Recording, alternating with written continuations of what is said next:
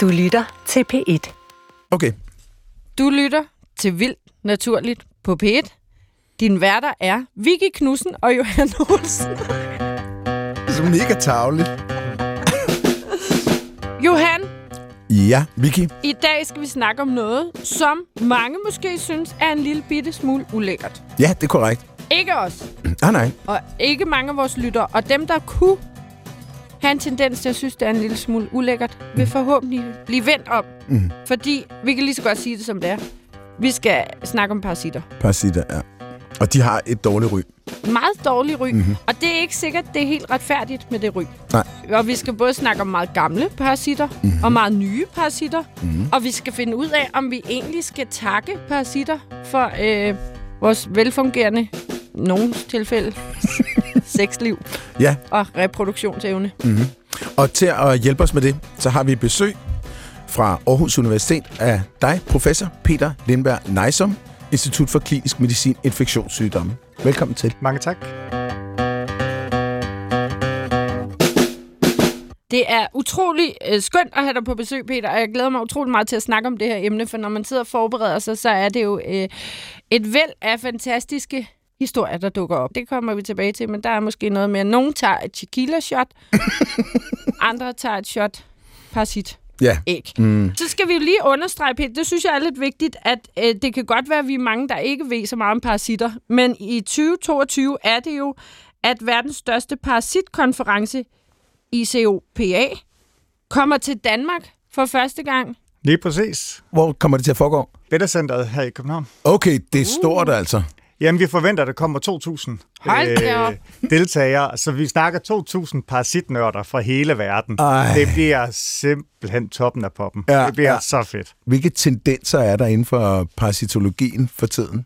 Jamen altså, der er øh, inden for malariaområdet, der bliver der arbejdet en del med vaccineudvikling, mm. som øh, bliver mere med lovende. Så det er noget, der fylder en del. Og så er der selvfølgelig også øh, resistensproblematikken, har fyldt meget i mange år og fylder stadigvæk rigtig meget, fordi der er store øh, resistensproblemer. Vores tarmflora, mikrobiotaen, Ja, det er det også tænker et emne, som fylder ja. rigtig meget. Og så er jeg selv inden for et område, som ligesom er lidt på sin vorden, men hvor vi kigger på nogle nano små partikler, vi kalder vesikler, mm-hmm. og deres betydning for samspil mellem øh, parasitten og verden. Hvad er det for nogle partikler? Vi kalder dem ekstracellulære vesikler, mm. så det er sådan en minicelle, eller noget, som celler de udskiller, øh, som så indeholder forskellige informationer, som celler kan bruge til at kommunikere med hinanden. Og det, det tyder på, det er også, at øh, parasitter udskiller de her øh, små vesikler, som så påvirker verdens immunsystem. Mm. Så en måde, vi tænker, at parasitten kan undvige verdens immunsystem på, det er faktisk ved at udsætte de her små pakker, genetisk information, proteininformation, som så bliver optaget af verdens immunceller, og på den måde kan de manipulere verdens immunrespons. Men det er jo mega tavligt, hvis parasitten går ind, og så simpelthen kommer med falsk information til immunsystemet. Der, der, den sender simpelthen bare lige en lille besked. Hej, du skal overhovedet ikke bekymre dig. Du skal bare slappe af. Der er intet at se her. Bare gå videre. Jamen, det er fuldstændig rigtigt, og det er jo det. Og det er jo det, der er fascinerende også i forskning, fordi som du siger, hvad er det for nogle nye tendenser, der sker? Fordi der kommer hele tiden nye ting, hvor vi tænkte, what? Ja. Det havde vi slet ikke set komme for 10 år siden. Øh, da de her først blev beskrevet, det er faktisk for år siden, de blev beskrevet, de her små vesikler, jamen der regnede man bare med, at det var sådan nogle affaldspakker. Mm. Og det har man så ligesom bare tænkt, det har det været. Og så er det først inden for de sidste 10-15 år, at det her om- forskningsområde, det er eksploderet. Og det er jo det, der er fascinerende ved forskning. Ja, Ja, vi det- hele tiden finder mm. nogle nye ting, øh, og vores perspektiv hele tiden bliver åbnet op mm. for det her fantastiske, fascinerende samspil, der er mellem parasitter og vært. Og hvordan kan det være, at de kan lave de her langvarige kroniske infektioner? Hvordan kan de overleve? Altså nogle gange, vi, vi har jo orme, der er flere centimeter store. Ja. Hvordan kan de overleve mm. 5-10 år inde i verden, uden at blive slået ihjel? Kan de blive så gamle? Ja. Måske skulle vi lige starte helt fra start af, med at du lige definerer, Peter, hvad en parasit egentlig er. Det er en god idé. Ja, altså en parasit, det er en organisme, der snylter på en anden organisme, mm. og som er, hvor det er til skade for den anden organisme. Så det er en, en organisme, en livsform, som udnytter en anden vært. Og der er så nogen, der siger, jamen det gør virus også. Nu der er mange, der har haft øh, corona, ikke? Det er jo en parasit, kan man sige, der, der lever i os mennesker, og så øh, bruger den også til at, at, at overleve i. Og bakterier også. Mm. Men det plejer vi ikke at sige, det er parasitter. Øh, vi har virus, bakterier, og så har vi parasitterne. Og parasitterne, det er så også nylder, men de er eukaryoter, så de har en cellekerne. Mm. Så de er noget mere komplekse i, øh, i deres øh, kan man sige, opbygning og deres livsform. Og nogle af parasitterne har en ekstremt kompliceret livscyklus, hvor den skal ind i først øh, en snegl, og så ind i en myre, og så ind i verden igen. Så, så, så mange parasitter har sådan nogle vildt seje måder at leve på, mm. og fremme deres egen overlevelse på. Mm-hmm. Men altså en parasit, det er en, det er en organisme, som udnytter en anden vært, og det er en eukaryot, så en, en organisme, der har en cellekerne. Men går parasitter og snylder så ind lidt under det samme, eller er snylder ikke alt? Det, tænker der er jo nogle gange, der er nogen, der snylder på andre arter, men uden at det egentlig er til skade for dem. Der er nogen, der, der ligesom udnytter hinanden, ikke? Øh, epifytter, planter, der lever på andre planter osv. Mm. Øh, men hvis det ikke er til skade for, for den anden vær, den, verden der, så siger vi ikke, at det er en parasit. Så er det, så er det et samspil, de har som er til fordel for den ene, og måske ikke til, til ulempe for den anden, mm-hmm. men hvis det er til fordel for begge to, ja. så kalder vi det mutualisme. Så det er der, hvor de har gensidige fordele af hinanden. Ja. Men parasitter, det er der, hvor det kun er til skade.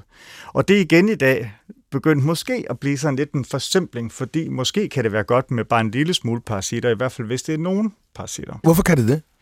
Jamen, det er, det er fordi, at dem vi er, og de ting, vi har i vores tarm, for eksempel øh, bakterier øh, og, og nogle øh, parasitter, vi har udviklet os med hinanden igennem øh, tusindvis af år. Mm. Og det vil sige, at de er en del af vores normalflora. Så vi er ligesom udviklet til at få de her stimuli for både virus og bakterier og øh, parasitiske ormer for eksempel. Mm. Og øh, når lige pludselig der er noget, vi ikke bliver stimuleret med, som vi plejer at blive stimuleret med, når vi vokser op, så kan så øh, vores immunsystem blive ikke eksponeret for det, det plejer at blive, øh, kan man sige, evolutionært blive, blive stimuleret med, og det kan måske give sig udtryk i, øh, i en overreaktion i immunsystemet, og dermed nogle af de her inflammatoriske sygdomme, som vi har i dag. Mm. Wow. Det er vildt nok. Altså simpelthen fordi immunforsvaret ikke kører lige så øh, højt, som det plejer. Ja, eller måske de bliver ikke trænet, og de ja. bliver ikke uddannet til at være tolerant, fordi de her parasitiske orme, de er gode til at påvirke vores immunsystem på en, en måde, som gør, at det er mere tolerant over for andre stimuli, ja. så det ikke reagerer så voldsomt. Der er flere og flere, der får allergi, og der skal ikke så meget til, at man får allergi, og man kan få allergi over for alt muligt. Så det kunne i princippet måske være fordi, at, at, at vores immunforsvar ikke er trænet til at, at være lidt mere Nå ja. Det er i hvert fald en af teorierne. Ja. Og derfor er der også nogen, der har prøvet at bruge de her øh, indtaget kontrollerede infektioner med, øh, med parasitiske orme for at se, om det kan hjælpe mod allergi. Altså allergi er en overreaktion i vores mm. immunsystem, mm. og hvis ormene kan lægge bremser på det der immunsystem, som overreagerer, jamen kan vi så bruge det som en, en ny måde at behandle ja. på? Altså jeg tænker, der er mange grunde til, at vi har allergi og så videre, men det vi så arbejder med, det, det er, jamen kunne det være, en af grundene kunne det være, øh, de her parasitiske orme, som vi har været helt normalt bare... Øh, mine bedsteforældre, de havde piskorm og spoleorm, det var helt normalt før tiden. Nu er de væk. Mm. Jamen, hvad sker der så? Skovflåt er der jo mange, der er bange for, men det er jo primært på grund af, at de kan have TBE og borreliose med sig. Mm. Men hvis skovflåten nu, øh, hvilket jo for det meste er, ikke har en eller anden farlig sygdom med sig, kan den så overhovedet defineres som en parasit? For jeg tænker ikke, det er altså, altså skadeligt for verden lige at få suget lidt blod. Nej, det kan man sige, men ja, vi vil nok definere den som en parasit alligevel, fordi den jo suger blod øh, mm. fra os, uden at give os noget godt igen. Ja. Og det samme med, med lus. Ja. Det er også en, øh, en parasit, som lever i, i vores hår. Jeg ved som forældre, at øh, min overlevelsesmulighed faldt drastisk, da mine børn fik lus hele tiden. Ja. Fordi jeg var simpelthen ved at dø, at jeg skulle kæmpe de der unger hele tiden. Ja. Men det er jo også fascinerende, ikke? Så har vi en parasit, som vi helt selv har skabt, ikke? Fordi den lever kun på mennesker, så den, og det er nok et af verdens mest almindelige små dyr, ikke? Så prøv at tænke, den er ret helt, ja. helt tak dig selv for, at der findes øh, hovedlus, Johan. Du er ja. en del af årsagen til... Victim, victim shaming igen. Øh, det ved jeg ikke, om jeg vil kalde det. nu, nu kan jeg huske øh, fra mit studie, at vi havde en lærer, der fortalte os, en underviser, der fortalte os, at øh, bændelorm er en helt utrolig gammel parasit. Den har eksisteret sammen med mennesker og alle mulige andre dyr i, i millioner år. Bændelorm, fik jeg at vide, påvirker overhovedet ikke værtsorganismen, i hvert fald ikke mennesker, fik jeg at vide.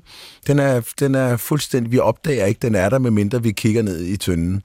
Og så var det fremlagt som en generel tomfingerregel, at gamle parasitter er som regel ufarlige, fordi efterhånden som tiden går, var hypotesen, at så øhm, øhm, igennem evolutionær tid, så, så bliver den mere og mere øh, diskret, øh, hvad hedder det, Ovid, den romerske digter, han præsenterer sådan et ordsprog, bene vixit, ki bene latuit.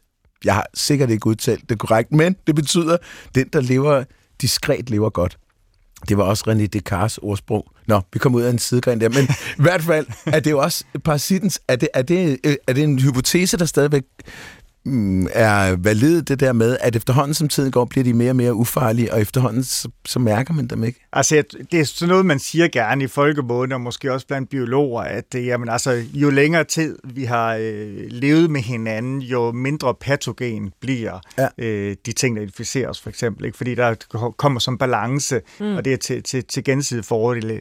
Men jeg ved, at den teori, den er i hvert fald blevet kritiseret en del, og jeg tror måske, det er mere en tanke om, at vi godt kunne lide det, at det lyder hyggeligt, og giver god mening og så videre. Men jeg ved ikke helt om, hvorvidt det giver mening, fordi man kan sige, øh, det der fremmer øh, overlevelsen af en parasit og en hver organisme, det er øh, at maksimere sit øh, afkom.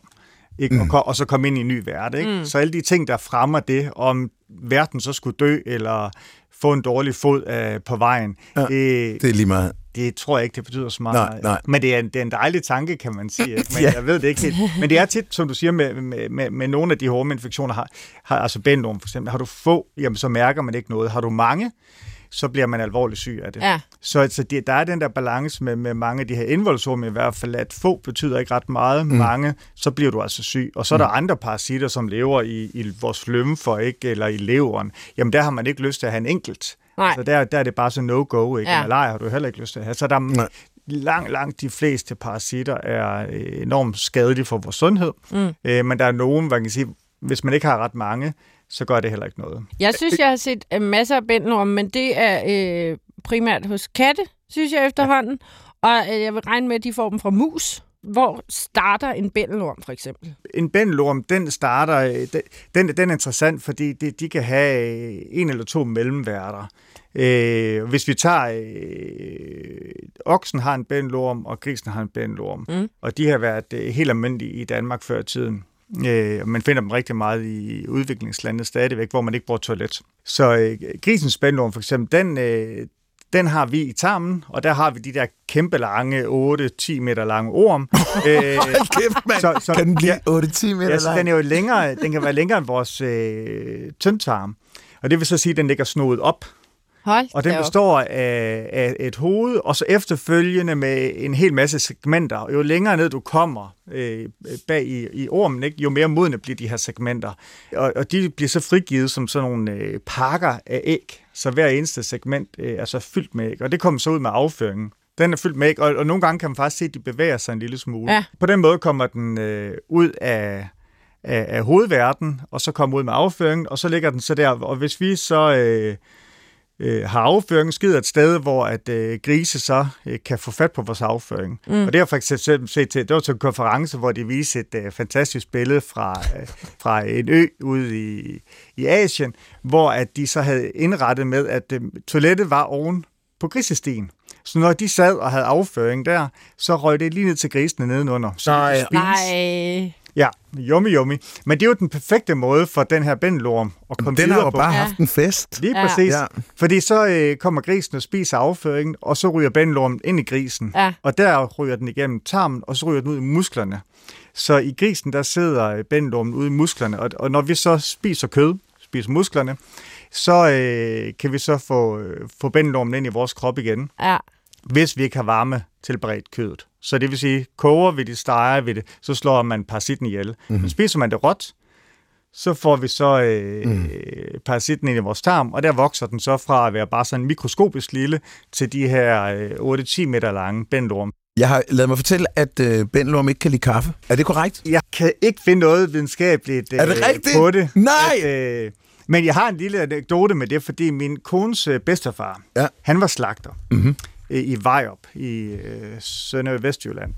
Og øh, når man er slagter, så skal man smage på kødet, for at smage, hvor godt det er, om det mm. er det rå kød. Ikke? Mm. Og det gjorde han jo så. Og så var der på et tidspunkt, hvor han så øh, kom på sygehuset, og han havde en bændelorm.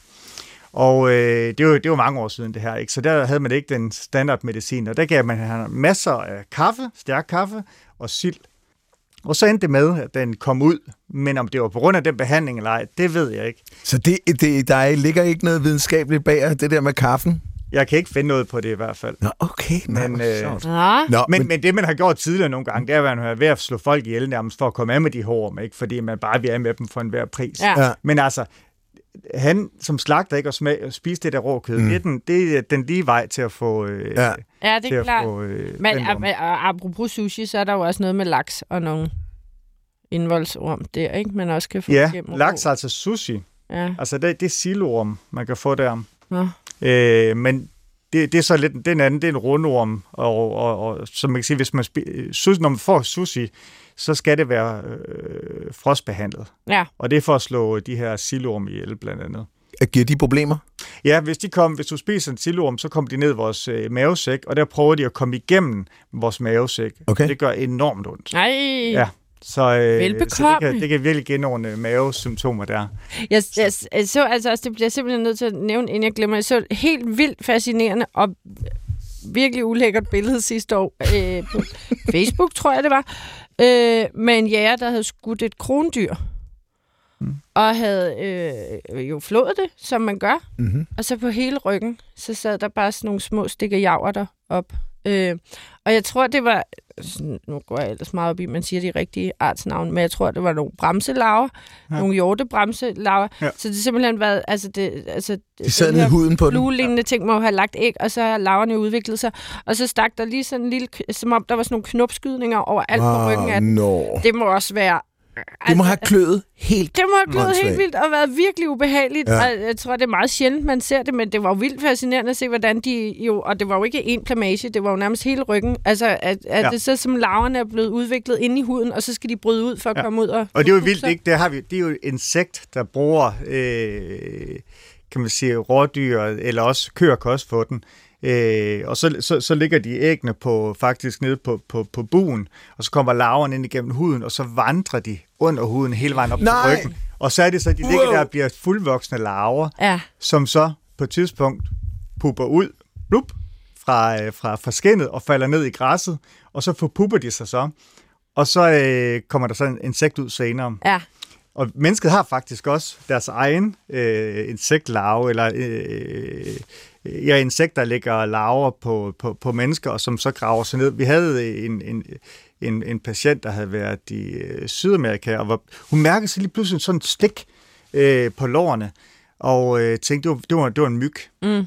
Øh, men så, øh, så tænkte hun ikke nærmere over det. Da hun så kom hjem, så fik hun sådan nogle kæmpe buler nede på, på benene, og de kunne simpelthen ikke finde ud af, hvad det var, så de gav hende antibiotika og blev undersøgt af hudlæger og så videre. Og så på et tidspunkt, så, øh, så kom hun hen til, til, til, ja, til nogle andre hudlæger, og de kiggede sig på hende på Roskilde øh, Hospital der, og så kunne de så se, at der var noget nedenunder, og så fik de lige så langsomt lirket den der øh, in- insektlarve ud.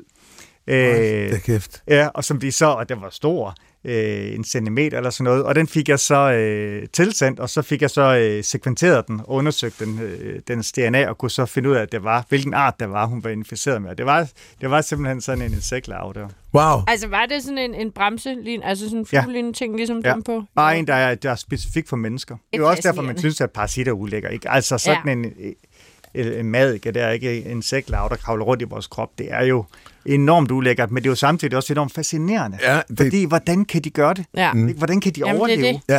Og det er ikke bare en stor betændelsesbyld, der er bare et immunsystem, der bare smadrer den. Og det er så mange også. Ikke? Altså, Ja. Der er et studie, der, der foreslår, at øh, mennesker har op til 149 forskellige parasitter. Nå. Altså, der er jo, Altså, så, så der er for- 149 forskellige parasitarter, som kan gå på mennesker. 149 forskellige parasitarter. Lever vi sammen med nogle af dem hele livet? Altså, jeg synes, jeg kan huske, at vi havde en snak om de her midder, Mm, i der sidder i Ja. øjen, øjenvipperne, i, Ja, i i, i, hårsækkene. i hovedporerne. Okay, ja. Der sidder der sådan nogle små, Ja. og, det, og det gør de ligesom Ja. bare, og de, de er, det er lidt forskelligt, hvor man er i verden. De havde også sådan nogle undersøgelser af etnicitet, der var nogle etniske grupper, som specielt havde den her type, og nogle mm. andre ting. Det var bare en, en lang historie om de der, og det, det var et kæmpe chok for mig, jeg anede simpelthen ikke, det fandtes. Men de Men- gør der også vel ikke noget. Nej, og det er jo, det er jo da jeg havde øh, parasologifaget der på, på universitetet, der, der var en af, der stødte jeg også ind i den der, og der diskuterede man lidt op, er det her en parasit, eller er det ikke en parasit, ikke? For godt den egentlig skade øh, på mennesker. Mm. Hvis den ikke gør skade, jamen så er det ikke en parasit. Nej. Men det, de lever bare der og hygger sig. Ja. Ja. Og man, man ved jo sådan set vel ikke, om de gør noget godt for os. Det kan du godt være. Ja, det kan det nemlig Ja. godt. Det kan være, at man ville få helt vildt tør hud, hvis de... Ja. Altså, hvis det ikke var- tør hud Eller blive virkelig men morgensur. Altså, et, ja, Ja. eller morgensur. Apropos morgensur, der er parasitter, som kan ændre deres værts adfærd. Og når jeg hører det, så, så får jeg sådan nogle science fiction tanker. Hele ideen omkring den fri vilje, som ting begynder lige så langsomt at krakelere, hvis de øh, organismer, som enten parasiterer, eller som vi har et mutualistisk forhold til, at de på en eller anden måde går ind og kan ændre vores adfærd. At der eksempler på det hos mennesker? Hvor vores adfærd bliver påvirket. Ja. Det er der. Øh, det er stadigvæk noget, der bliver diskuteret lidt, men hos mennesker er der lidt, og så er der ellers nogle andre med, med, øh, med igter, øh, vi kan Mm. snakke om, hvis det skal være, Ja, ja, hvor, ja. hvor myrenes adfærd bliver påvirket med forkyllinger, der begår selvmord.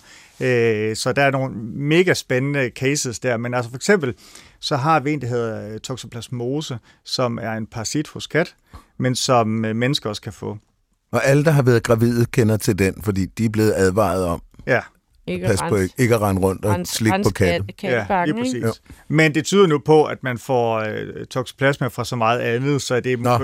man kan også få det fra, øh, fra, fra øh, grisekød, der ikke er stegt godt nok. Nå, Øh, så, så, så katte er måske ikke nødvendigvis faktisk den største risikofaktor her. Mm. Men det har vist sig med, med museforsøg, som man har givet toxoplasma. Og det, der er interessant ved det, det er, at når de er øh, smittet med toxoplasma, så bliver deres øh, kan man sige, øh, risikoadfærd sat op. De er ikke så bange mere. Og lige pludselig så er de, Mm. er de mere nysgerrige, og de tager flere chancer. De er lige pludselig ikke bange for, øh, for, for øh, tis fra kat, som mm-hmm. ellers skulle være noget, man tænker, det er noget, en mus skal være bange for. Ikke? ja.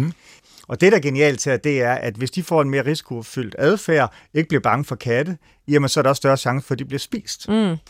Og, Helt så kommer, klart, og så, yes. kommer, så kommer parasitten toxoplasma ja. tilbage i katten, og det er der, den gerne vil være, for det er der, det seksuelle, det sker for, for, for parasitten. Mm-hmm. Ah. Så det er den endelige verden, eller slutverden, Ja. kalder vi det. Så ved at de her mus de bliver inficeret med, med toxoplasma, jamen så er der større chancer for, at parasitten så også kommer, kommer ind i katten ved at blive spist af den. Tilbage igen. Og, og der er der så en, det er især en, en tjekkisk forsker, der har kigget lidt på, på menneskers adfærd. Jamen, kan det overføres til mennesker? Ja. Og han mener, at der er nogle, ved at lave sådan nogle, hvor han kigger på, om folk de har antistoffer mod toxoplasma, og så har han blandt andet kigget på, på øh, hvor mange af de folk, der så er endt i en trafikulykke. Og han har kunne finde en, en sammenhæng mellem de to ting. Så han siger, jamen kan det være, at hvis vi er inficeret med den her toxoplasma, at vi også er mere risikovillige eller mindre agt på vågen, og derfor også kommer mere ud i en øh, større Åh. risiko for at komme ud i en trafikulykke. Ja.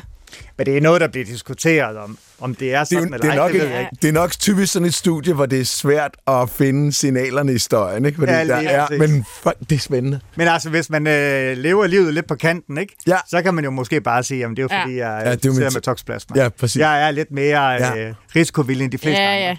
Musens øh, leg efter katten, i stedet for kattens leg efter musen. Gud, Nå, ja. men øh, øh, nu sagde du selv igter og forkyllinger, der begår selvmord, men jeg har set sådan nogle virkelig uhyggelige videoer, hvor der går sådan Oldenborg rundt, der mangler altså nærmest alle indvoldene, de er sådan helt tømt. Hvad er en Oldenborg? Det er en bille, En bille.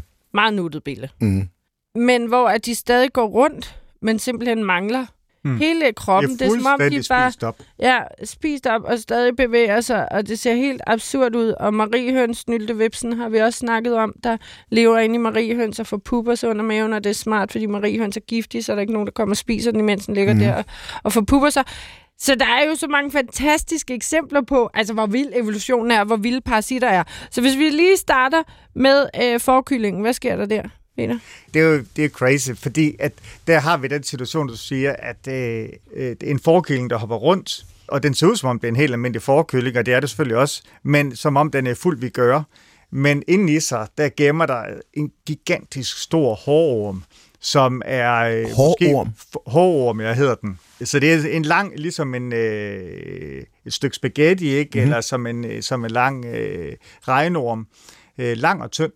Og den er måske fem gange så lang som forkyllingen selv, og man tænker bare, hvordan delen kan den være derinde i. Hold da. Men det, der, det, der er genialt her, det er, at øh, den hårorm, den øh, får forkyllingen til at begå selvmord. Og det gør den på en meget raffineret måde ved, at den øh, normalt så vil en forkylling ikke hen til vand, fordi der kan den jo drukne og falde i. Mm. Men den får, får simpelthen øh, forkyllingen til at løbe hen mod vand og hoppe i vandet. Og det øjeblik, at øh, forkyllingen så ligger der nede i, i vandet, så, øh, så kommer hårormen ud.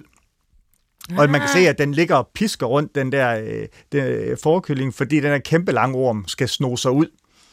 Og øh, efter et minuts tid eller sådan noget, så er den lange orm så snoet sig ud af den, og så svømmer den afsted. Og det er dernede i vandet, at den reproducerer sig, den øh, parer sig og formerer sig. Så på den måde, så øh, kommer parasitten fra land, hvor det er tørt, og Ja. hvor den ikke kan overleve uden for sin vært, ned i vandet, og så bliver frigivet og, og, og kommer videre til næste stadie. Ikke? Så den bruger egentlig den der forkøling som sådan en øh, transport. Hvad, hvad er det? Hvad er det? Er det en neurotransmitter? Er det... Hvad, hvad gør den? Ved man det? Ja, ja, det ved man måske nok. Jeg, jeg ved det faktisk ja. ikke, men det må være noget, den går på hjernen af den, som, som øh, får den til at, at få den adfærd. For det er en øh, vanvittig adfærd for et insekt, som ikke vil Ja. vand. Mm. Og det, der er endnu mere fascinerende, det er, at der er et studie, der har i, i Asien, hvor de har kigget på, jamen, hvad betyder det så? Med, med den her øh, hårorm, der får de her forkyllinger til at drøne ned i vandet. Og det, så de kigger på de for, øh, forkyllinger, der ligger nede i vandet. 9 ud af 10 af de her forkyllinger var inficeret med den her orm. Så det vil sige, der er 10 gange så stor risiko for, at forkyllingen ender ned i vandet, mm. når den har den her Ja. parasit. Ja. Ja. Så den her parasit, den driver bare de forkyllinger ned i vandet til at begå Ja. ja. selvmord ud over en, en, en, en kant. så det er jo fuldstændig Ja. sindssygt, hvordan de får den til det. Ja. Jo. Det, der så også er interessant i det studie, det var, at de så gik ind og kiggede på, jamen, hvad er den økologiske effekt så af det her? Hvad betyder det for det her øh, miljø? Mm. Og øh, så fangede de fiskene, der var i vandet, åbnede dem op og så, hvad har de spist? Og så finder de ud af, at på visse tidspunkter, så er den primære øh, føde, de spiser, de her fisk, det er forkyllinger. Nej. Det er vildt, ikke? Jamen selvfølgelig. Ej, ja, ja, ja, Jamen, det er jo så ja. vildt, ikke? Så det vil sige, parasitten er med til at føde fiskene i vandet, ikke? Ja. Og det vil sige, hvis den parasit ikke var der, så vil hele det økosystem være anderledes, fordi Være- så vil de ja. fisk ikke have så meget at spise. Nå, nej, nej. Så det er, på den måde der, det er bare Ja. ja. som, man bare tænker, wow, Ja. Det er det hænger så sindssygt. vildt sammen. Så det er også derfor, nu snakker vi lidt om det, jamen, er parasitter godt og skidt, ikke? Jamen, parasitter har en enorm betydning for vores økologi, Ja. ja. for vores natur, hvordan det hænger sammen det hele, hvordan samspillet er mellem øh, nu her med forkyllinger og, og de her fisk, der så spiser dem, ikke? Så de er helt uundværlige for, øh, for, for økosystemet, men også stabiliteten. Mm. Og der er et andet studie, hvor de kigger lidt på, jamen, hvad, hvordan man har ligesom prøvet at gå ind i sådan et miljø og så se på, hvordan hænger øh, tingene sammen i det her økosystem. Hvem spiser hvem, og hvem dør, og så kommer der en svamp og spiser mm. den. Og så, mm. så man kigger på, hvordan, hvordan hænger hele det her netværk i det her system sammen. Og så har man så øh, kigget på, hvor mange forbindelser er der, og så har Ja. de så illustreret det. Øh, og det var meget kompliceret. Men så puttede de så parasitterne på, og det gav bare et hav flere kombinationer mm. og meget dybere links. Så det vil sige, det er deres konklusion i det studie var, det er, at, at parasitterne de er med til at stabilisere hele økosystemet. Mm-hmm. Det var den, øh, den øh, selvmords øh, øh, forkyllingen. Mm. Og så er der jo de her danske ravsnegle, som jo kan få sådan nogle igter, der kravler op i øjnene på dem og gør, at de får sådan nogle totalt seje disco-øjne. Det ser helt vildt ud. Det, så deres øjne bliver sådan helt fortykket og grønne og ser sådan virkelig disco ud. Og så begynder ravsneglen at kravle op i vegetationen, og så sidder den der og strutter med sine farvestrålende øjne, og så bliver den spist af en fugl. Det er vel det, der er dens formål, at komme tilbage til en fugl. Ja, og det er jo det, og det, det er jo igen sådan en genial ting fra parasittens side, ikke? at den laver sådan et festfyrværkeri op i tentaklerne på den snegl, ikke? så øh, når der kommer fugl forbi, så kan den ikke lade være med at se, hov, hvad sker der dernede, ikke? Lækker orm. lægger over dem, ikke? Lægger snegl, og så flyver den lige ned og spiser tentaklerne, ja. hvor at øh, parasitten sidder, og så mm. kommer igten op i fuglen, og whoopty, Ja. så er den der, hvor den gerne vil være. Ja. Øh, så der har den måske ikke ændret sneglens adfærd så meget, men den har virkelig sat gang gang i et øh, festfyrværkeri, mm. som gør opmærksom på, hey, hey, ja. det er her, det sker.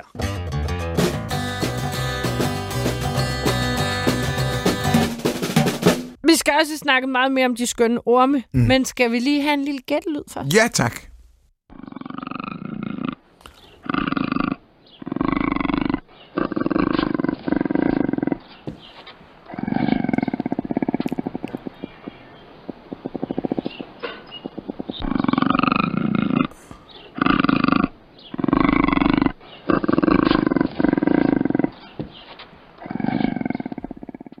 Det er en ret underlig lyd, men jeg har gættet den. Har du gættet? Ja, Det ja, var det godt. er. Ja. ja, det er relativt simpelt. Ja. Så, Jamen, så ikke afsløre for meget for lytterne, vel? Så må de to orakler slå til til sidst i programmet. I dag har vi besøg af dig, professor Peter Lindberg Nejsom fra Institut for Kli- Klinisk Medicin, infektionssygdomme på Aarhus Universitet. Og vi taler om parasitter, og øhm, nu har Vicky lovet mig, at vi godt nu kan vende tilbage til ormene. Mm. Få tingene op i et eller andet fylogenetisk træ. Hvad er det egentlig for nogle organismer, de her parasitter? Er det dyr? Er det planter? Er det, er det amøber? Hvad er det for noget? Hvad er det for en slags organisme? Jamen, det er øh, dyr, men en ekstrem divers dyrgruppe. Mhm. Hvor at man fylogenetisk, når man ser på dem, jamen, så mener man, at de har, de har ikke, det er ikke sådan, der er udviklet en parasit, som så er ophav til alle parasitter. Okay. Men det er noget, der, der er opstået mange gange øh, igennem evolutionen. Mm. Øh, så det er en ekstremt divers. Altså, vi har rundormen, ikke, der minder lidt om, om regnorm og så videre. Så har vi fladormene, der er to typer. Ikke? Vi har bændelormene, som en masse små segmenter, de består af. Ikke? Og så har vi igterne, som ligner sådan mere en bladform. Øh, så det, det er en ekstrem divers øh, gruppe af, af organismer. Og øh, det er også det, der gør det enormt svært at studere det måske, fordi de har hver deres unikke måde at leve på, og hver deres unikke måde at, at komme ind i verden på, og undvige immunsystemet på osv. Så, så, så det er ikke nødvendigvis, man kan overføre den viden, vi har fra en parasitisk orm til en anden mm. øh, orm. Men nu sagde du jo, altså, at både at de er opstået flere gange, men du sagde også, at dine bedste forældre, der var det meget almindeligt med piskorm og spolorm. Hvordan kan det være, at vi ikke har dem mere så? Jamen det er fordi de parasitiske orme, som øh, lever i vores stamkanal, øh, spolorm og piskorm for eksempel, jamen de, øh, deres livscyklus, det, det er, at de, de lever i tarmen, og så producerer de nogle æg, faktisk en hulens masse æg. Spolorm kan producere øh, 200.000 æg om dagen per hund. Så det er simpelthen en overflod. Altså det er jo lidt ligesom nu, når man går udenfor i naturen ikke, og kigger på, på vores æbletræ, ikke, som er totalt fyldt med blomster, ikke? Man tænker, Ja. hvad er det for en overflod, der er i naturen, ikke? Men det er der altså også, når vi snakker øh, parasitæg her, fordi 200.000 æg om dagen. Det er, er jo helt absurd sindssygt. mange. Ja. Men, men de lever så der i tarmen, og æggene kommer så ud med afføringen. Og de kan ikke smitte umiddelbart, så de skal ud og ligge i naturen, i miljøet, i øh, mindst tre uger. Ah, Og så er de smittedygtige, og hvis så vi får dem på hænderne, øh, og får dem øh, i munden, jamen så kommer de ind i os igen, og så klækker æggene i tarmen, og så lever de videre derinde. Mm. Og så hanner og hunder, det er også lidt specielt med, med, med dem, de har, der er hanner og hunder, øh, som så parer sig og producerer nye øh, æg, som så ryger ud. Det vil sige, så snart man begynder at indf- indføre toilet, så stopper man livscyklus. ja, Øh, fordi at øh, æggene skal være øh, modne i, i miljøet. I modsætning til børneorm, fordi den der er rigtig mange, der kender. ikke. Det er den, der giver kløe Ja. øh, øh, ved numsen der ved børn, når de sidder roligt på stolen, når de klør sig. Ikke? Ja. Den lever øh, ned ved ja, analåbningen, og øh, der ligger hunden nogle æg, og de æg, de modnes ekstremt hurtigt. I løbet af 24 timer kan de være, være smittedygtige, og det vil sige, når man så klør, så det er jo genialt igen. Mhm. Ja, Ja, den det er- gør noget der, ikke? Ja. Det, det klør, og den, den laver faktisk noget, et sekret, hunden, som gør det klør. ah, Og så er det, man klør med fingrene. Ikke? Ja.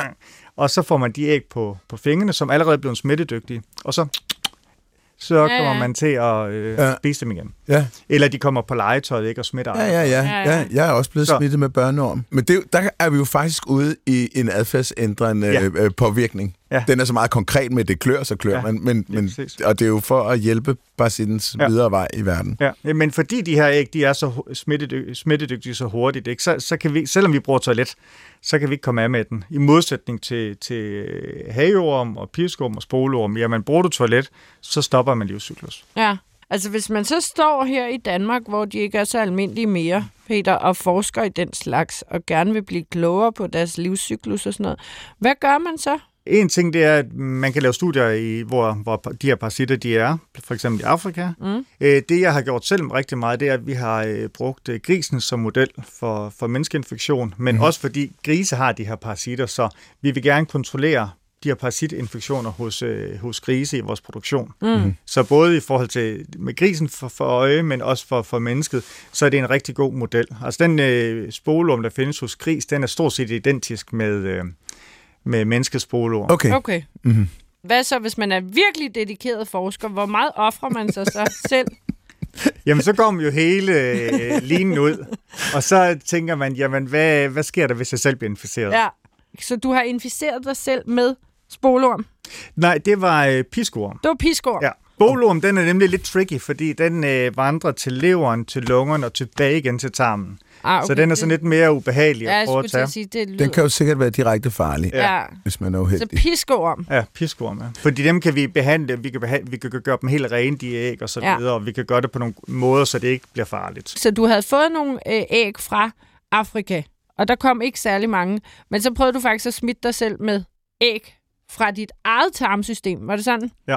Og så blev det noget mere ubehageligt anden gang, fordi de måske var lidt friskere, de her, og mere potente, de her Ja, lige præcis. Altså, der er en af dine kolleger refereret til dit arbejde som direkte heroisk. Ja. Og det synes jeg simpelthen var så smukt. Det har jeg altså aldrig prøvet i en peer review at få at vide, that's heroic. Men øh, hvordan føltes det? Hvordan, øh, hvad var symptomerne, da du blev inficeret? Jamen altså, første gang jeg var inficeret, der, der var der måske 120 orm, og der mærkede jeg ingenting. Nej. Og så gjorde jeg nøjagtigt det samme anden gang, men de æg var åbenbart noget mere smittedygtige. Mhm. Mm-hmm. Øhm, og der fik jeg så mange orm, at jeg fik ondt i maven, så jeg Ja, fik okay. symptomer på det. Øh, men der er effektiv behandling mod øh, piskorm, så jeg tog noget medicin, og så øh, kunne jeg så også sådan i forskningsnavn undersøge, hvordan kommer de her orm så ud. Og Ja. ja. det viste sig faktisk, at de kom ud i over 14 dage. Det tog meget lang tid, før de kom ud de sidste. Nå. Er det fordi, de har bidt sig fast? Ja, de hænger ligesom, de er ligesom syet fast inde i øh, Ja. ja.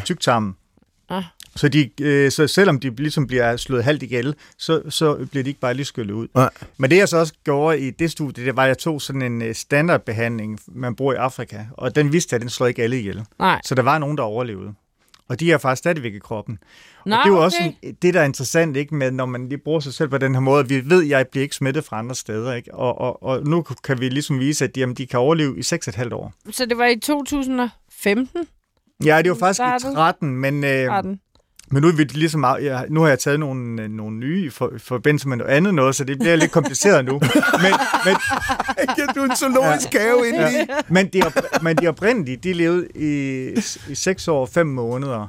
Og det er vi faktisk lige ved at prøve, at se, om vi kan få publiceret på nu her. Nej, det er Øhm, også helt vildt Fordi det har man ikke vidst før i tiden. Hvor længe kan de overleve? De fleste tekstbøger, de skriver bare et til to år. Og så prøver man at kigge ind i, jamen, hvor har de den information fra?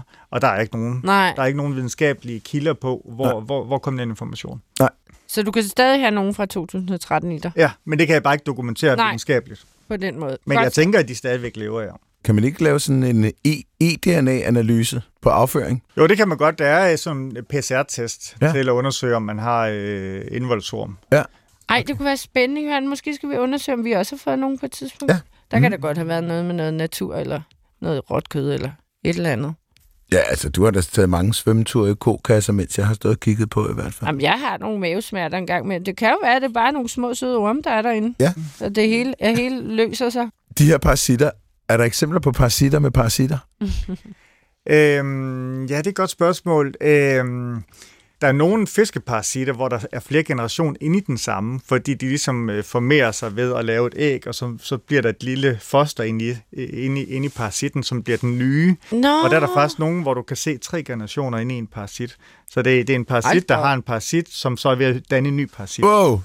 Ja. Men, men ellers så, så har vi været med i et øh, projekt, som var meget interessant, hvor at øh, børneorm, Mhm. øh, det er jo en parasit. Mm. Og så er der en anden parasit, der hedder Dientomyga fragilis. Øh, og, øh, og der kunne vi i hvert fald tage de der børneormsæg, og så kunne vi overfladesterilisere dem. Og øh, så kunne vi øh, fra de æg opformere øh, Dientomyga fragilis fra de her børneormsæg. Så det tyder på, at øh, den parasit ligger inde i ægget på børneormsæggene. Wow! Uden vi ved det. Men, Så, så den bruger dem muligvis som transportmiddel? Ja. Så den snylter, på, så snylter den jo på Ja, ja. Wow. Ja. Og så er der også nogle parasitter, som har bakterier i sig, som, som lever i mennesket. Der er behandlingen mod den parasit, det er faktisk give antibiotika. Fordi så slår man bakterien ihjel, Ja. og så dør parasitten. Mm. Så den kan ikke leve uden sin simpelthen ikke. bakterieven? Nej, den er afhængig af det. Der kan man måske snakke om symbiose, at de er afhængige af hinanden. Ja, det lyder da i hvert fald sådan. Det er jo også med til at understrege, hvor, hvor ille sete parasitter er, fordi en virkelig skøn historie øh, for en art, men en knap så skøn historie for en anden art, er jo kalifornisk kondor, som var ved at uddø. Øh, det her gigantiske fugle, mange har sikkert også hørt om Andes-kondoren, men den kaliforniske kondor var jo ved at uddø, og man tog alle dem, der var tilbage øh, ind i nogle zoologiske haver, tror jeg, ville lave et avlsprogram simpelthen for at, at genetablere bestanden.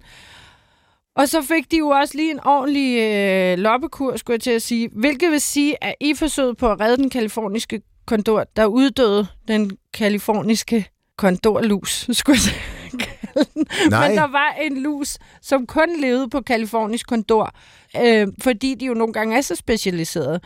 Så den uddøde simpelthen, da man gav dem Nej. loppekur. Eller det er nok ikke en loppekur, men Nej, altså, nej. man gav dem jo et eller andet for at tage alt, hvad der var utøj på dem. Ja. Så der fik man faktisk øh, slået den her ihjel i stedet for. Så vi har udryddet en art ved at prøve at redde en anden art, for eksempel. Men det er faktisk interessant, for det er lige præcis noget, der er oppe i tiden, forskningsmæssigt, Ja. hvor man begynder at snakke om, jamen skal vi til at konservere, skal vi til at passe på nogle af de her parasitter? Og jeg læste, der var en specifik artikel, jeg tror det er målrettet zoologiske haver, ikke? fordi der tænker man også bare, jamen vores zoologiske øh, dyr, de må ikke have parasitter, de må mm. ikke have noget. Problemet er jo bare, at nogle af de parasitter, de lever kun på de dyr. Ja, Så det vil sige, slår du de parasitter ihjel, så er de væk for altid. jamen det er det. Øhm, så derfor så skal man, begynder man nu faktisk at ændre konceptet der, men hvad, hvad kan hvad er egentlig kan man sige, de biologiske bedste og så videre for, for de her dyr, øh, fordi de kan godt ske, at de spiller en rolle på forskellige måder. Det viser jo også lidt om, hvordan vi vægter, hvilke arter, der er vigtigst. Ikke? At det altid er det her, de, de nuttede, Dem med eller største øjne. imponerende versus de øh, klamme. Eller, ja, lige præcis. Er der, er der eksempler på, øh, at man kan blive syg, et, en, en art øh, kan blive syg af ikke at have en parasit, ikke har været udsat for en parasit? Altså simpelthen det, at man har parasitten, er så altså styrker ens øh, overlevelsesmuligheder eller sådan. Åh, oh, det er godt nok et godt spørgsmål. Nu så jeg et studie fra Afrika, hvor man har kigget på folk, der havde øh, skizosomer, så det er en meget skadelig parasit. Men det man kiggede øh, så undersøgte, man kiggede på deres blod, og der kunne man faktisk se, at der var flere parametre i deres blod, der tydede på, at det var godt for, for deres, kan man sige, blodparameteren i forhold til øh, sådan nogle diabetes-mål, man kiggede på med, mm-hmm. med, med, med, med fedtstoffer i blodet osv., at det var en fordel for, kan man sige, for de parametre, de havde orm. Og derfor var det jo ikke godt, at de har orm i det hele taget. Men de er med til at, at ændre noget i vores krop. Og det er noget af det, vi kunne, vi, vi kunne være interesseret i at kigge ind i i fremtiden, og så sige, jamen, hvad er det for nogle molekyler, de her parasitter, de udskiller, ja. som vi måske kan bruge til mm-hmm. fedmebehandling i fremtiden, ikke? Ja. Mm. Øh, eller til at undgå, at man tager på i vægt og så videre. Så, så, så det er et, et aktivt forskningsområde. Ja, okay. Ja, ja, ja. Eller de der dine exosomer fra før, ikke? Ja. Ja. At, man kunne, at man kunne bruge det i behandling af øh, autoimmunsygdom eller øh, nogle af de her Ja. allergiske Ja. ekstra- Og når vi snakker om de her celinfektioner, så kører der faktisk et studie lige nu i Australien, hvor man har givet folk, som er overvægtige, øh, hageormsinfektion, Mm. for at se, om man kan bruge det til at regulere deres vægt med. Okay. Så det er faktisk noget, man, man kigger aktivt i, Ja. også med, med infektioner. Men når, vi, når, når jeg nu siger det her med infektioner, kontrollere infektioner i mennesker, så er det jo ikke noget, man på nogen måde må begynde at lege med selv. Ja. Øh, for det er enormt farligt. Ja. Øh, med mindre det er under kontrolleret forhold. ja. ja, det er klart. Man kan bestille øh, parasit, øh, æg og larver og så videre på nettet, og så får man det sendt hjem til, til selvmedicinering, og det skal man ikke gøre. Nå, for den da. Hvad lever indvoldsorm af? Spiser de overhovedet, når de er inde i os? Ja, ja, det gør de. De spiser den øh, mad, der vi selv spiser, så de ligger jo faktisk og svømmer rundt i mad. næring. Så de tager bare den næring. Så det er derfor, man nogle gange siger, altså hvis man ser altså primært vilde dyr måske med orm, at de kan blive meget tynde, fordi ormene simpelthen spiser dyrenes næring.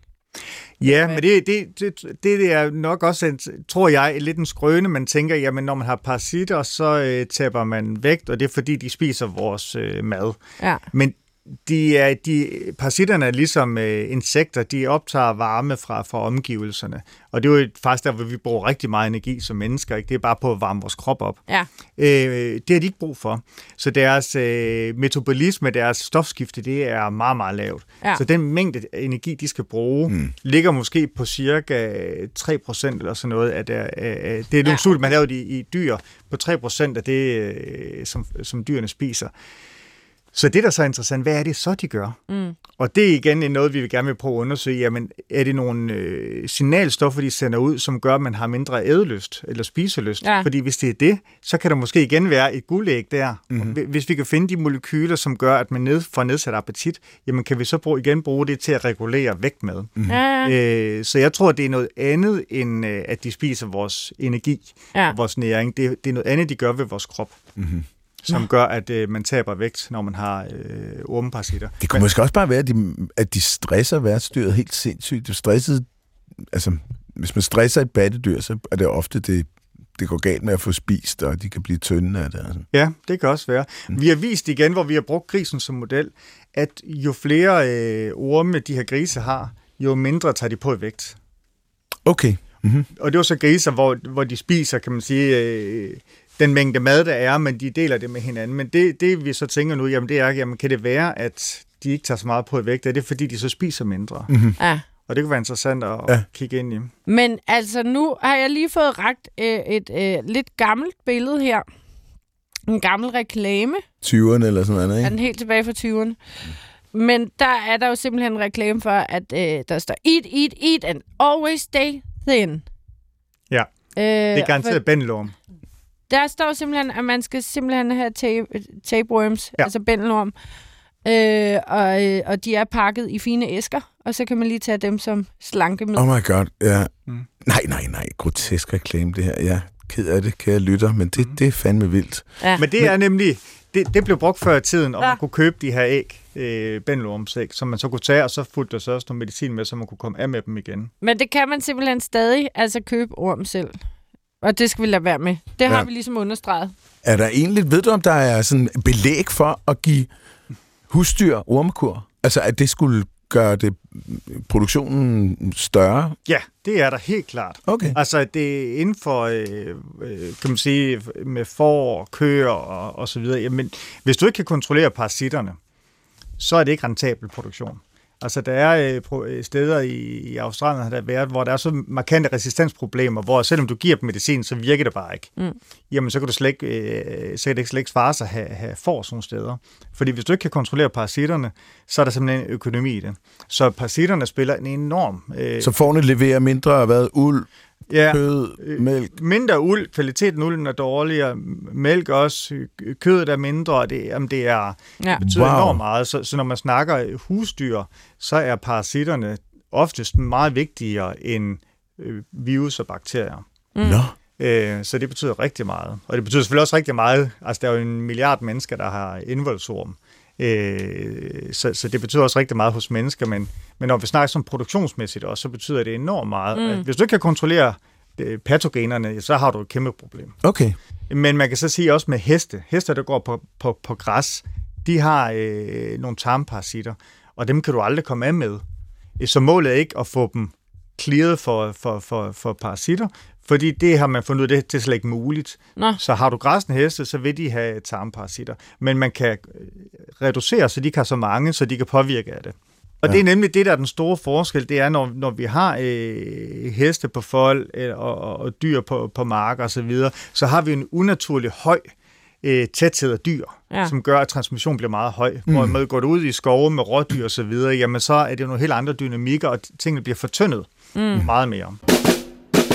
Men I har faktisk også arkeologiske prøver. Der skal vi lige have rundet nogle vikinger og en puma. Hvor gamle er parasitter, og hvad er de, der er blevet fundet i vikingernes fæses og Jamen, pumaens? puma her, det der var interessant, det er, det er altså, parasitterne, de har altid været der. Mm. Så, så snart vi har nogle øh, fritlevende organismer, så, så er der også parasitter. Mm. Øh, men, men det, der var interessant med det der puma-studie, det var, at de har fundet de her øh, forstenede øh, pumalorte, som man så kalder kropolitter, og så har man så undersøgt dem, og så har man så fundet ud af, at de har haft en øh, spolorm. Øh, og, og det, der var interessant, det var, at det var så første gang, at man har fundet så gammel en parasit. Ja. Men det er jo ikke overraskende, at der var parasitter dengang, Nej, nej. altså for 50.000 år siden. Men vikingerne, det var... Der, der, det var, der var jeg selv med til det, og der, jeg troede simpelthen ikke mine egne øjne. Jeg, da jeg først kiggede på nogle af de prøver, så nu snakker vi om nogle tusind år gamle prøver fra, øh, fra Viborg, mm-hmm. fra en, vi- sådan en vikingudgravning. Det var Okay. det, man kalder miljøprøver, sådan for, øh, forskellige steder på pladsen, der, men så var der også nogle steder, hvor det var latrinområder, så ah, der okay. vidste man, okay, her har, de, her har der været øh, brugt som latrin, og øh, det her det har været noget køkkenmøde, ikke? Så der fik vi prøver fra, fra forskellige steder. Og øh, der sad jeg i laboratoriet og tog de her gamle, gamle prøver, og så opslemmede det i vand, og så prøvede at få frigivet øh, de her øh, potentielle parasitæg, hvis der var nogen i dem der. Og jeg kan huske, at jeg så, så øh, de første æg, øh, jeg tænkte bare, det er løgn. Altså, de er så flotte, og Ja. det her piskumsæg, det ligner ligesom ligner en citron. Mm-hmm. Og øh, det lignede jo et æg, der lige var skidt ud øh, ja. i går. Øh, så flot og velbevaret var det. Der kunne vi simpelthen rekonstruere hele deres øh, mitokondriegenom øh, som fra de her øh, tusind år gamle prøver. Og så kan vi så bruge dem til at, ligesom at kigge på fylogenien og så sige, jamen, hvem minder de her vikinge øh, piskurum op? Ja. Er det, er det, ligner det nogen fra Afrika, Asien eller Sydamerika mm. osv.? Så kunne vi ligesom rekonstruere hele øh, piskurums historie der. Så, så det vi kunne vise, det var lidt, at, at vikingerne de har haft nogle piskurum, der er beslægtet med de nuværende øh, afrikanske piskurum, men forskellige fra dem i Kina og Sydamerika. Nej, hvor spændende. Så der er ligesom, der, der har været mere trafik øh, nord-syd, kan man sige, Afrika og Europa, Ja. ind til Asien og Sydamerika. Så man kan ligesom bruge dem, øh, de her parasitæg, til at kigge tilbage i tiden, ikke? Prøv lige at høre, det- her det er jo helt vildt. Du kan Ja. vel jo kunne se på folkevandringer og Ja. ting og sager, hvis du kan... Åh, Vi skal bede om nogle flere latrinpladser. Det bliver sådan et vindue til fortiden, ikke? Ja. Til hvordan øh, vi har vandret rundt. Det, der så også er interessant, det er, hvordan er de kommet til Sydamerika, ikke? Og, og Amerika i det hele taget. Fordi de her involutioner, de kan ikke overleve den tur, for det er jo noget, der sker over mange generationer. Mm. Og når du kommer op i kulden, så er der ingen øh, involution, fordi de kan simpelthen ikke overleve udenfor. Nej. så må der jo have været en anden migrationsvej. Det må indikere i hvert fald, at det, da vi er kommet til Amerika på andre måder også. det er jo et helt nyt forskningsfelt, der åbner sig der. Ja, jeg vil også være med. Jeg vil også være med. Men først vil jeg høre, hvad har parasitter med reproduktion at gøre? Jamen altså, det er, jo, det er jo selvfølgelig en teori, men den er meget interessant, fordi det, der øh, forundrer biologer, det er, hvorfor har vi seksuel reproduktion? Hvorfor parer vi os med hinanden? Ikke? Mm. Fordi at, øh, at lave kloner, ikke, som bakterier gør, hvor man en Ja. ja. til to og så videre, lynhurtigt, ikke, så har man jo en gigantisk population øh, af bakterier. Ikke? Så, så hvis vi kunne lave knopskydning, ikke, og et barn kunne vokse ud af vores ben eller et andet sted, ikke, Nej, Ja. det Jamen, så, så er det faktisk, øh, så kunne det være mere effektivt, ikke? og man skal ikke til at bruge så meget energi på pardannelse og så videre. Ikke? Så hvorfor er det, vi har seksuel reproduktion? Så det er, det er ligesom en gåde for biologer. Men det er så der, hvor parasitter måske kan forklare noget af det, fordi Parasitter er komplekse organismer. En tanke kan være, at når du møder noget, der er komplekst, så skal man også have et komplekst immunsystem, og noget, som ligesom kan reagere og angribe på mange forskellige måder. Og når man øh, har sex med hinanden, så får vi blandet generne, og det gør, at det immunrespons, jeg har, det bliver en blanding lidt af fra min far og fra min mor. Ja. Øh, Så det vil sige, at jeg får et stærkere immunrespons, fordi jeg ikke kun har mine gener fra min far mm. eller Ja. fra min mor. Mm. Så, så, så når, man, når vi har sex, så får vi et mere øh, diverst immunrespons og stærkere Ah. immunrespons. Men at kunne vise med, med, med nogle parasitter og nogle snegle, de steder, hvor der er parasitter, der har sneglen en tendens til at formere sig seksuelt. Der, hvor der ikke er parasitter, der formerer de sig ukønnet. Så det vil sige, parasitterne de, de får de her snegle til at have sex. Øh, og det giver god mening netop, fordi så bliver afkommet mere diverst. Og det de også viste, det var, at øh, over tid var det en fordel med at, at, at have sex, fordi jeg så risikoen for, at de her forskellige sneglekloner, de uddøde. Så de bliver mere resistente mod uddø. I skal da ikke snydes for en lille lyd her til sidst. Nej. En lille lydafsløring. Er I klar til at høre den igen? Yep. Ja, jeg er klar.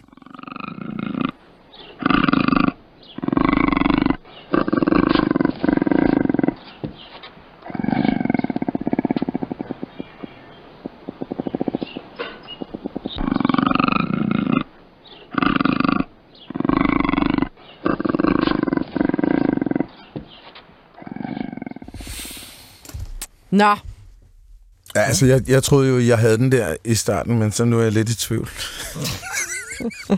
Jeg tror, det er et, øh, den fugleart, der hedder træskonæb. Åh, nå, nå, nå, nå, nå, hva'?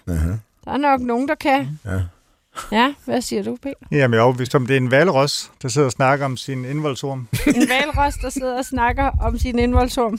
Så vi er enige om animalia. Ja, det er et rigtig godt bud. Mm. Det er en puma!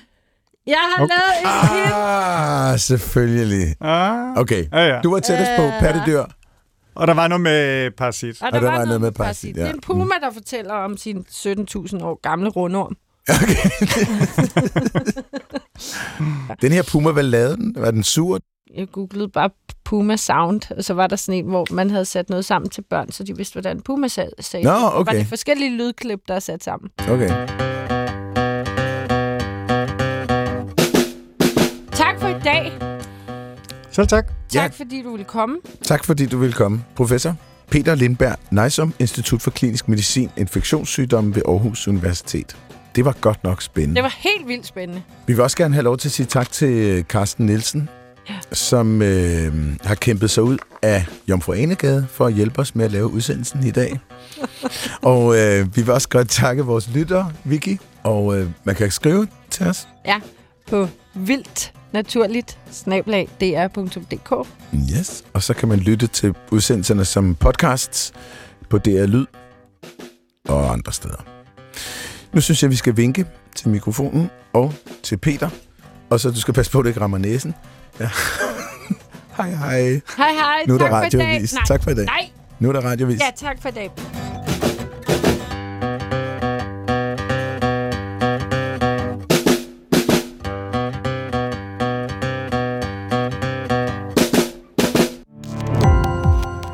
Gå på opdagelse i alle DR's podcast og radioprogrammer. I appen DR Lyd.